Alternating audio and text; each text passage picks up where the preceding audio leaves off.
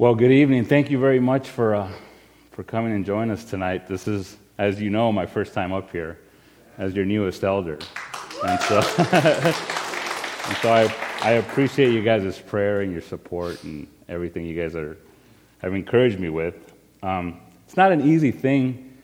Even uh, I have such a um, admiration for Lance and for our pastor, what he does every week. You know, it's not an easy thing to go through Scripture. He's been doing it for 30 years, obviously, but for us newbies, it's kind of a, a task that is um, kind of daunting when we approach it, and we don't realize sometimes the, all the work and effort that goes into preaching the Word of God faithfully. And so, just thank God for our pastor and what he does. And uh, I, I, just, I, appreciate that he um, has enough trust in me to be able to fill in for him tonight. So and thank you all. So, uh, as you guys know, uh, what we do on uh, Sunday evenings is we gather around, we hear the Word of God, we go through a portion of Scripture, and then we pray it back to God. Um, we've been doing this for some time now, and uh, we just finished praying with Paul. If you guys haven't, I don't know, I'm sure most of you have been here with us, but for those of you that haven't, we went through Paul's prayers and we looked at what he prayed, how he prayed, and then we prayed it back to God. Prior to that, we were doing Psalms. Lance was taking us through the Psalms. He was expositing those, and we were sitting down again and we were uh, praying those back to God. So we, tonight, are going to do the same thing. We're, we're going to go through Acts 4, verses 23 to 31, and we are going to draw some applications from that uh, portion of Scripture and then we're going to gather around and we're going to uh, pray that back to God. Uh, so, why don't we stand for the reading of God's Word? Go with me to Acts 4, verse 23. You can follow along as I read. Acts 4, verse 23 says this When they were released, they went to their friends and reported what the chief priests and the elders had said to them.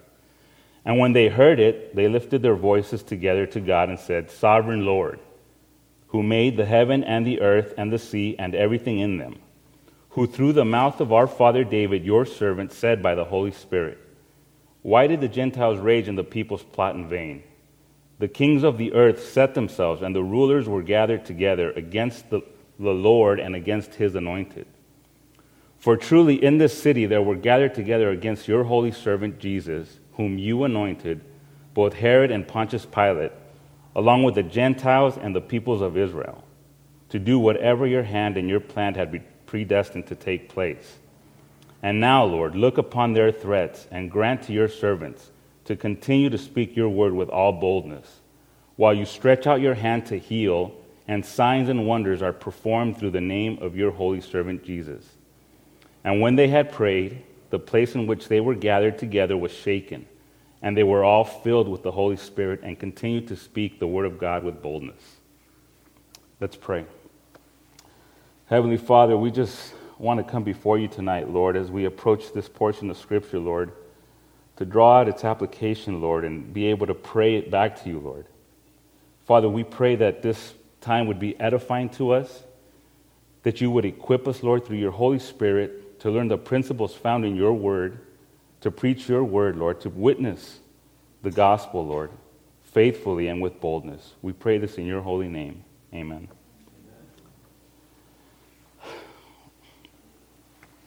So, um, basically, this portion of Scripture is really, it's kind of a long portion. And when I was thinking about what I would choose to talk about tonight and what to present, uh, you know, I was going through Acts myself, and I remember that, you know, since the theme is prayer, I remembered this uh, portion where the early church gathers together for prayer. And as I got into it, I was uh, a little bit disappointed because there's so much in here to draw out and to apply, and it's just, um, it was it was literally too much for me to be able to get to put in one uh, hour or 30 minutes, which I have right now. So what I did was I just broke it down. I broke it down to to uh, a few things. Number one, uh, the, the, the purpose of this portion of Scripture is the believers praying, they pray to God to grant them boldness, you know, in the face of threats and persecution. And to get it in context, I guess we would have to go back really to the first chapter. We know that after the resurrection of Christ, uh, Jesus appears to his disciples and he, he tells them to remain in Jerusalem.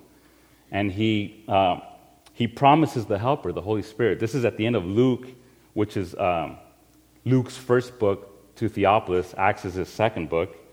And Jesus promises them the Holy Spirit, so he tells them to wait in Jerusalem till that happens. Uh, if we go to Acts uh, chapter 1, Jesus, before the ascension, down in verse 4, he says, You, you heard from me.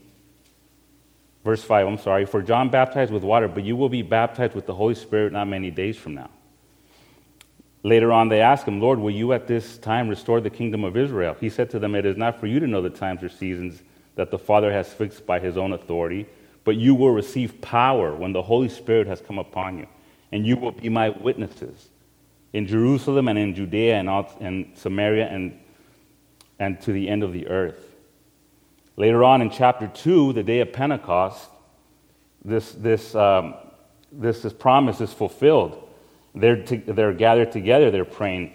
Verse 2 Suddenly there came from heaven a sound like a mighty rushing wind, and it filled the entire house where they were sitting. And divided tongues as a fire appeared to them and rested on each one, on each one of them. So Pentecost comes, they receive the Holy Spirit. Peter stands up, full of the Holy Spirit, preaches this masterful sermon to the people who are there, and the result of that is 3,000 souls being converted, right? They're cut to the heart by what, uh, what by what Peter preaches. Uh, later on in, in verse, uh, the last verse of chapter 2, it says, The Lord added to their number day by day those who were being saved. So the church is growing, the early church is growing. Uh, chapter 3, Peter and John are on their way up to the temple to pray, and as they're going there, they see a lame, a lame man, a beggar, uh, at the door of the temple, and they heal him. They strengthen him. Uh, this causes commotion. This causes, um, people are amazed at this, that, that the, the apostles did this. And a crowd starts to gather around, and they start to question what's going on. So Peter, full of the Holy Spirit, takes this opportunity to, pr- to preach the gospel to them again. And in the midst of this, if we go down to uh, the end of chapter 3, around there, we see that God, having raised up his servant, sent him to you first to bless you by turning every one of you from your wickedness. So he's witnessing Jesus Christ to them.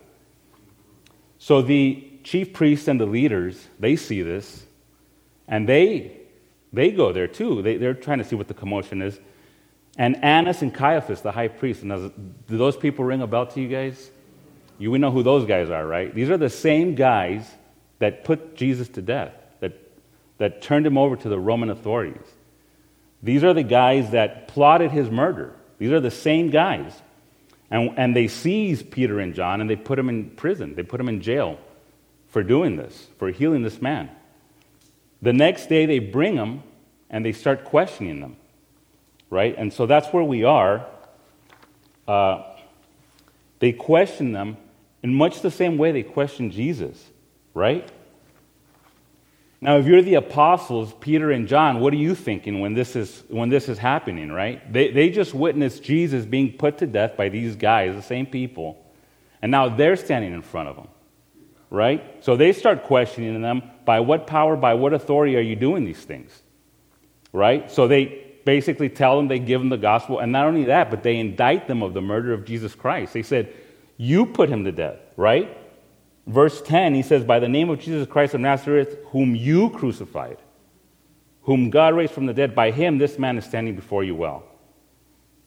Right? So these guys are annoyed at the apostles, and they threaten them and they tell them, Stop speaking in this name, or else, basically, is what they tell them. And what do the apostles do? They, they, they say, No, we're not going to listen to you. We're going to boldly proclaim the gospel, right? In verse 19, Peter and John answered to them, Whether it is right in the sight of God to listen to you rather than to God, you must be the judge, for we cannot but speak of what we have seen and heard. So they threaten them and they release them. And that's where we are in our uh, verse 23, where we start. And I have an outline if anybody's taking notes. I don't, I don't know. So the motive of their prayer is first, and then we're going to look at their method of prayer, the request they make, and the answer they get. And this is in, uh, basically the outline for this whole for this whole section of scripture. Let's look first at the motive. Verse 23, right? The apostles and Peter and John, they're, they're released. They're being persecuted for teaching Christ, and they go to their friends and tell them what happened, right? Verse 23 When they were released, they went to their friends and reported what the chief priests and the elders had said to them. Well, what did the chief priests and elders say to them? Stop preaching the gospel. Stop preaching in this name or else, right? They're charged not to speak about Christ, right? And in other words, they're being, they're being commanded to do contrary to what Jesus had, had commanded them to do in chapter 1, verse 8, which is, You're going to be my witnesses to all the ends of the earth.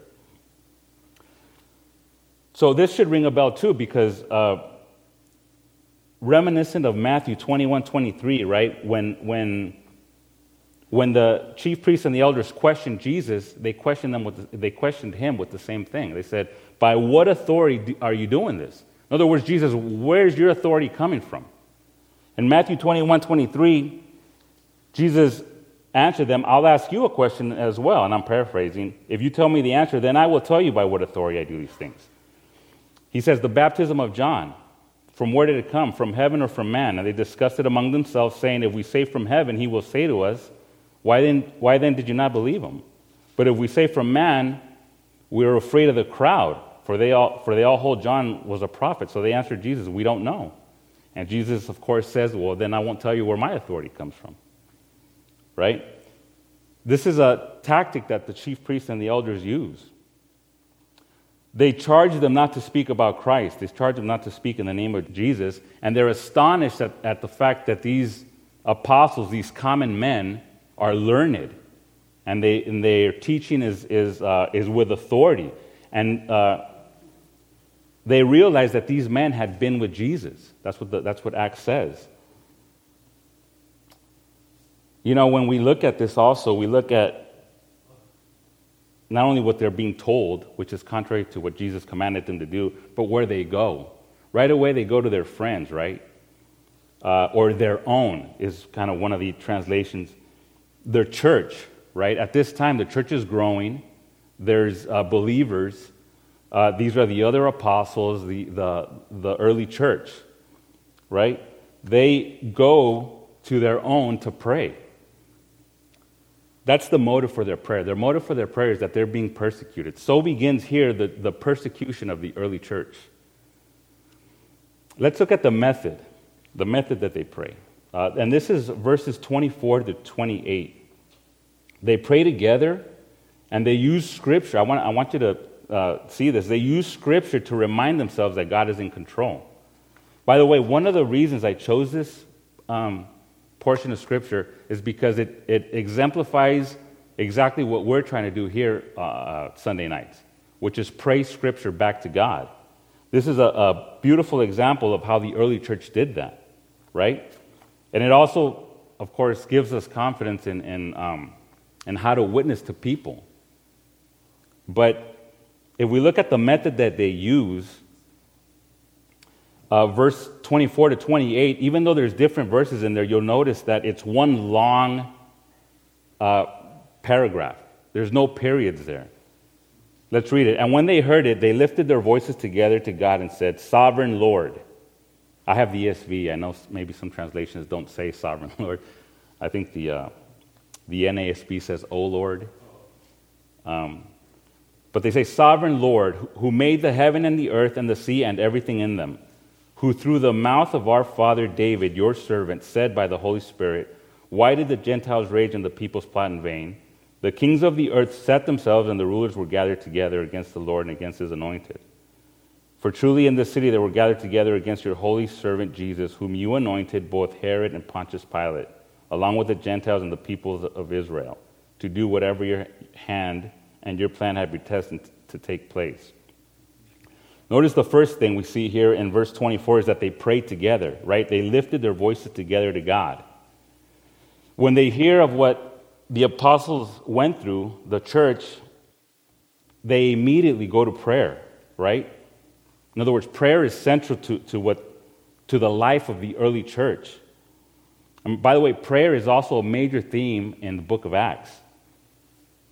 In uh, chapter 1, 14, it says they're devoting themselves to prayer, right? At Pentecost, when they were gathered together, right before receiving the Holy Spirit, they're praying.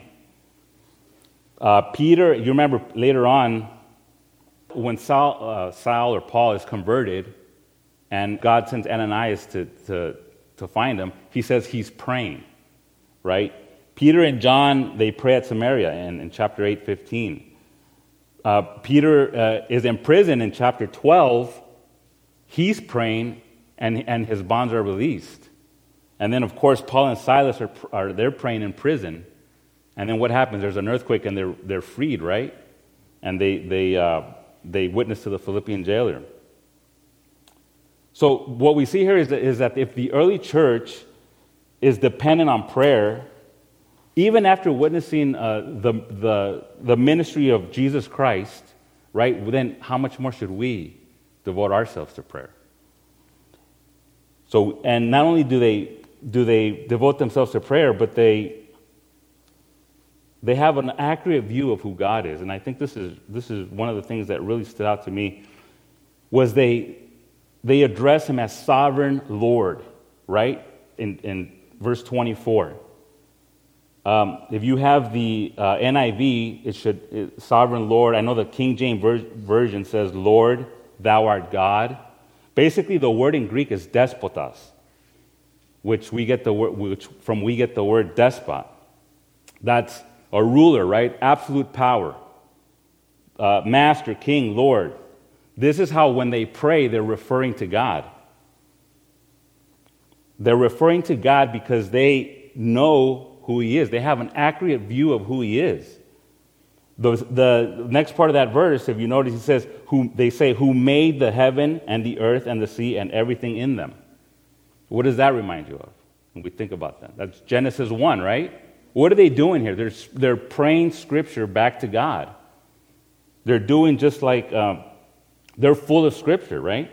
Actually, who made the heaven and the earth and the sea and everything in them not only is that found in Genesis, but it's also found in the Psalms. Um, even before they quote Psalm 2, which is they're about to do here, go to Psalm 146. Let me show you this real quick. Psalm 146 6, I think, is worth our time to go there.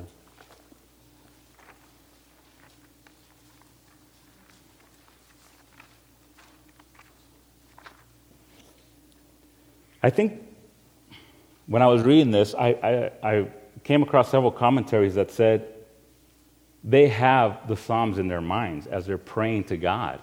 Much like when we pray the Psalms, we pray them back to God. Um, but in Psalm 146, look at verse 3. He says, Put not your trust in princes, in the Son of Man in whom there is no salvation. When his breath departs, he returns to the earth. On that very day, his plans perish. Blessed is he whose help is the God of Jacob, whose hope is in the Lord his God. And then verse 6 who made the heaven and the earth and the sea and, and all that is in them, who keeps faith forever, who executes justice for the oppressed. You see how what they're, they're, they're full of scripture, and they're, when they pray, they remind God of those prayers. I think it's phenomenal that we have an example in the Bible that, that's applicable to us of what we're doing here on Sunday nights, right? Which is praying scripture back to God.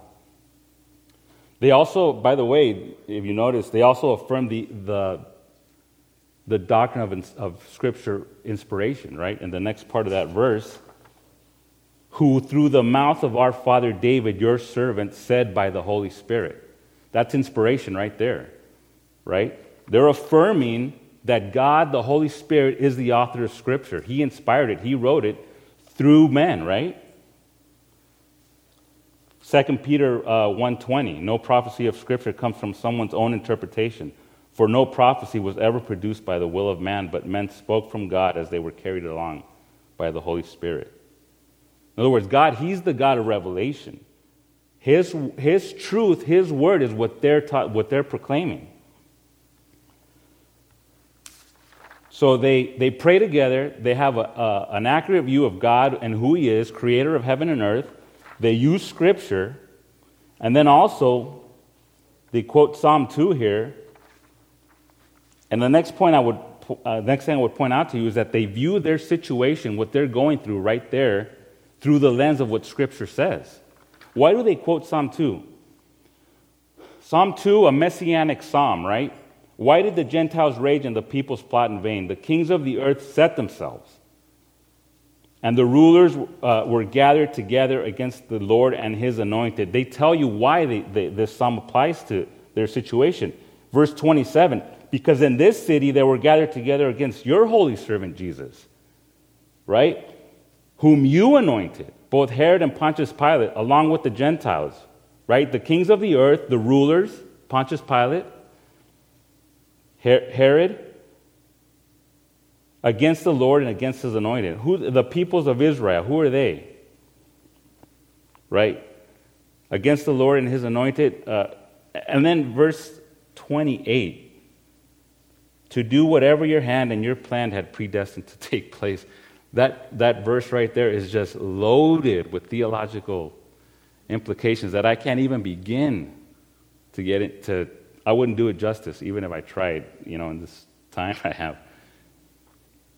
But they view what they're going through as sovereignly allowed by God. In other words, the persecution they're facing from these authorities, not to witness about Christ, they know God is in control.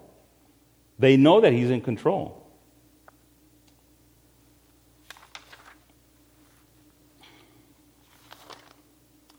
Let's look at their request, verses 29 and 30.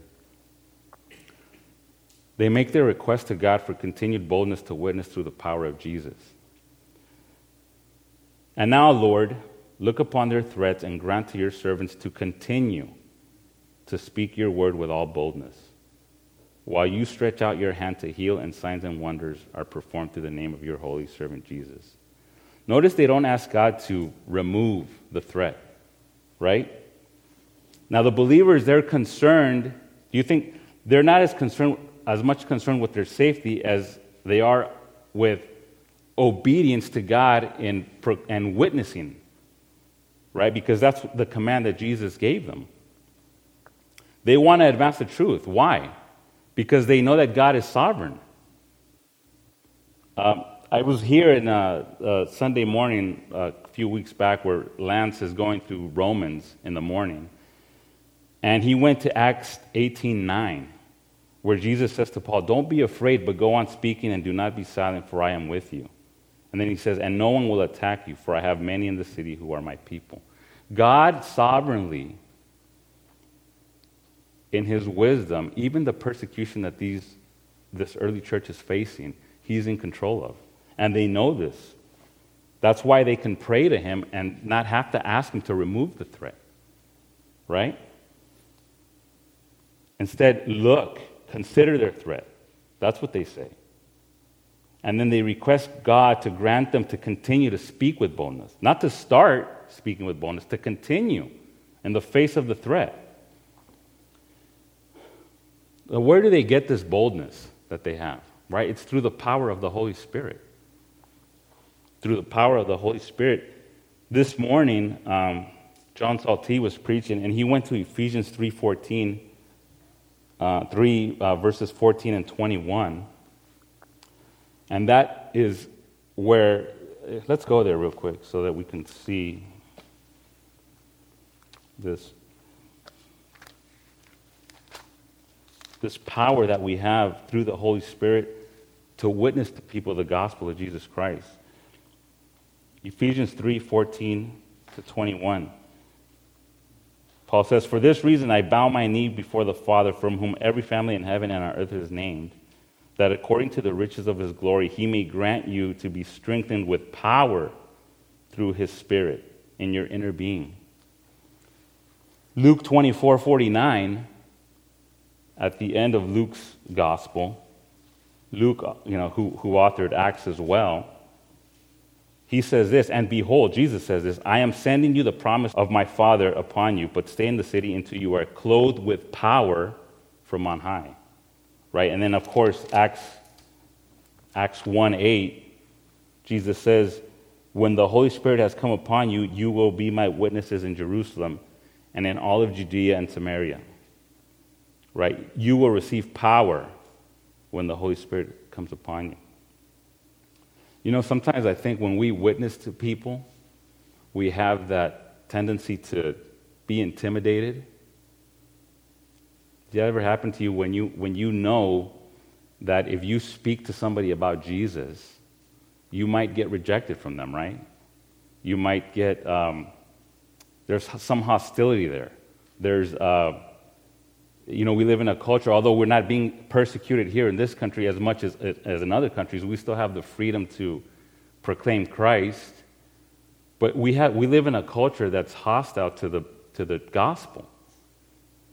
And instead of, and instead of uh, realizing that, the, that what we have within us through the Holy Spirit is God's very power to, to tell them, to witness to somebody, sometimes we tend to, you know, go into our safe space, if I could use that term, and, and not say anything.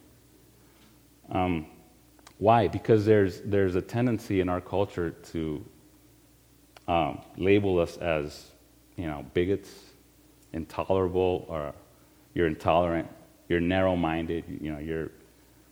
Um, this shouldn't be. We have the truth of the Word of God, we have the gospel of God. We should be able to proclaim boldly to people and witness to people just like they are. They're doing it in the face of death. You know, we can't, we're worried about what people are thinking about us, and instead we don't tell them about the gospel. In fact, you know, when I think about this, um, I was looking at some of the examples in Scripture. And do you know that in the Bible, the tendency that to care about what people think about us, we don't find that in the early church and, and in the apostles. You know where we find that? In the chief priests and the elders. Their power is always derived from what people think about them, right? Every time they want to arrest Jesus in the Gospels and do something to him, they're always restrained by the fear of what the people are going to think. Right? In Matt 21 26, Jesus cleanses the temple, right? We just read that. And, and they asked him, What authority? Notice when they, when they got together and they started talking, well, if we say this, or if we say this, it's, all, it's what the people think. The plan to, they had planned to arrest Jesus by stealth at night, right? because they didn't want to, uh, they didn't want there to be an uproar. Matt 26, 5 says. In other words, their power is derived from what people think about them. And in fact, even in Acts, in the first, in, uh, when they question the apostles, right, in chapter uh, uh, 4, right before we, we saw that, when they're deliberating, They say in uh, verse, uh, let me see, and I think it's 16, yeah. What shall we do with these men? For a notable sign has been performed through this, and it's evident to the inhabitants. Right? They're worried about what people think about them. That's totally contrary to what we have. Instead of worried about, worrying about what people think, we should be in obedience to God, boldly proclaiming and witnessing the gospel because we only care about what He thinks, right? We want to be obedient. Also, too, notice that they say in verse 30 while you stretch out your hand and heal, and signs and wonders are performed through the name of your holy servant Jesus. You know, they want this because the request that, that God heal people will confirm the truth that they have, that they're taking to people. And in fact, in later chapters, this happens. And in Mark 16, 17 to 18, Jesus promised this to them. There it says, uh, Jesus says, These signs will accompany those who believe. In my name they will cast out demons, they will speak in new tongues, they will pick up serpents with their hands, and if they drink any deadly poison, it will not hurt them. They will lay their hands on the sick and they will recover.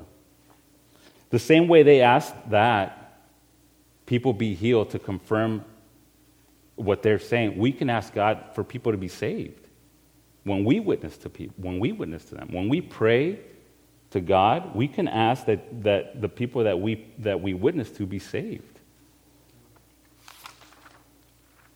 Then look at the answer that, um, that they get. Verse 31, the last verse. When they had prayed, the place in which they were gathered together was shaken, and they were filled with the Holy Spirit and continued to speak the word of God with boldness. The place where they were gathered was shaken. This is, uh, for them, a tangible sign and evidence that God not only listens to their prayer, but He's there with them, He's present. Right? God hears their prayer. Um, all throughout the Psalms, a lot of them, uh, Psalm 77, 104, 97, the earth trembles at the presence of the Lord. When, the, when God shows up, the earth can't but, but tremble. It's illustrated beautifully in, in Nahum 1. I know that this might be a familiar passage to a lot of you, so if we can go there. First chapter of Nahum. I'll start in verse 3. He says, The Lord is slow to anger and great in power, and the Lord will by no means clear the guilty. His way is in whirlwind and storm, and the clouds are the dust of his feet. He rebukes the sea and makes it dry. He dries up all the rivers. Bashan and Carmel wither, the bloom of Lebanon withers, the mountains quake before him, the hills melt, the earth heaves before him, the world and all that who dwell in it. In other words, why, why does uh, Luke say when they had prayed, the, the, the place was shaken because God is there, right? That's, that's the evidence. That the, now, it doesn't say that it, it could have been an earthquake or just there where they're at. The Bible doesn't clarify that, but, but it, it, God's presence, it's, He's there. And then they were all filled with the Holy Spirit. Not just the apostles are full with the Holy Spirit, right? He says they were all filled with the Holy Spirit. Uh, Luke emphasizes also in the book of Acts the, the work of the Holy Spirit. The, I mean, the whole book is about what the Holy Spirit is doing in the early church. Um, I mean, we see that at Pentecost. We see that uh, every time Peter is full of the Holy Spirit and he's pro- proclaiming Christ, uh, to, whether it's to the chief priests and elders or to Gentiles. Um, Stephen who was stoned to death is described as a man full of the Holy Spirit. Right? Saul, when he's converted, he receives the Holy Spirit. Um, being filled with the Holy Spirit, right? We're controlled by the Holy Spirit. And what, what is the result of that? We continue to witness the truth of God.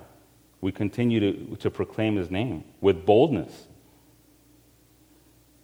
So we see in this whole section of Scripture that they pray to God. They have a method. They, they realize who He is. They use Scripture. They view their situation through what, the lens of what Scripture says.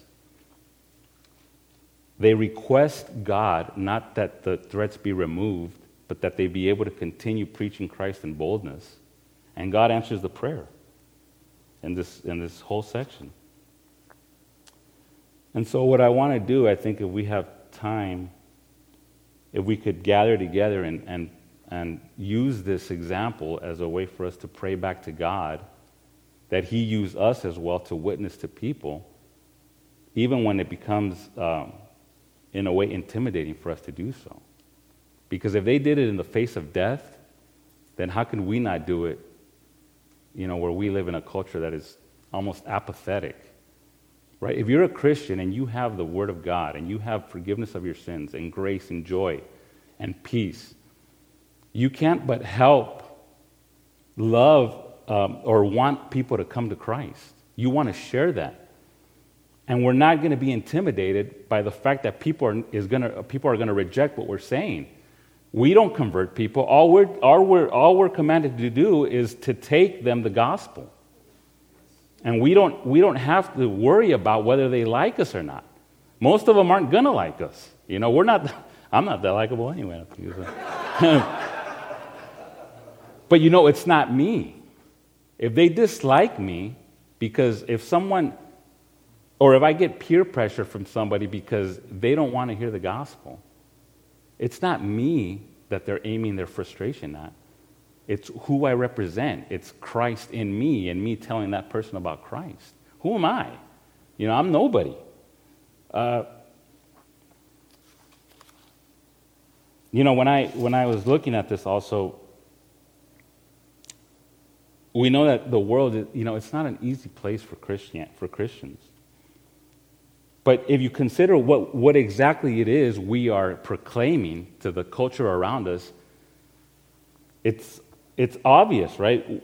Think about how incendiary what we say is. Jesus is the only way to God. It's only Him. There is no other way, right? Everyone's a sinner. You're a sinner. God judges sin. Right? For the unbelieving person who loves his sin, you're a threat to that. When you bring that message to somebody, that's threatening to them. For the chief priest and the elders, they had the power to ostracize you from Jewish uh, society. They, they plotted Jesus' murder, premeditated murder, handed him over to the Romans. They crucified him. They roused up the people to yell, Crucify him, crucify him. It's the same today. The same today. People don't want to hear about Christ. They don't like this message, but yet we're commanded to do it. We're commanded to do it in boldness, and we have the Holy Spirit within us to allow us to do that. You know, if they would have prayed, if they would have prayed for God to remove the threat, just in chapter 4 at the, at the beginning there, do you realize what comes later? Paul is converted right? Saul is converted. He heard the bold preaching of the early church. In fact, he, he was there when they stoned Stephen, he was there approving of it. No doubt in my mind that he heard the, the bold proclamation of Christ and him being a Jew, zealous for his, for his learning, did everything in his power to persecute him, to persecute Jesus Christ, right? On the, on the road to Damascus, Jesus asked him that question Why are you persecuting me?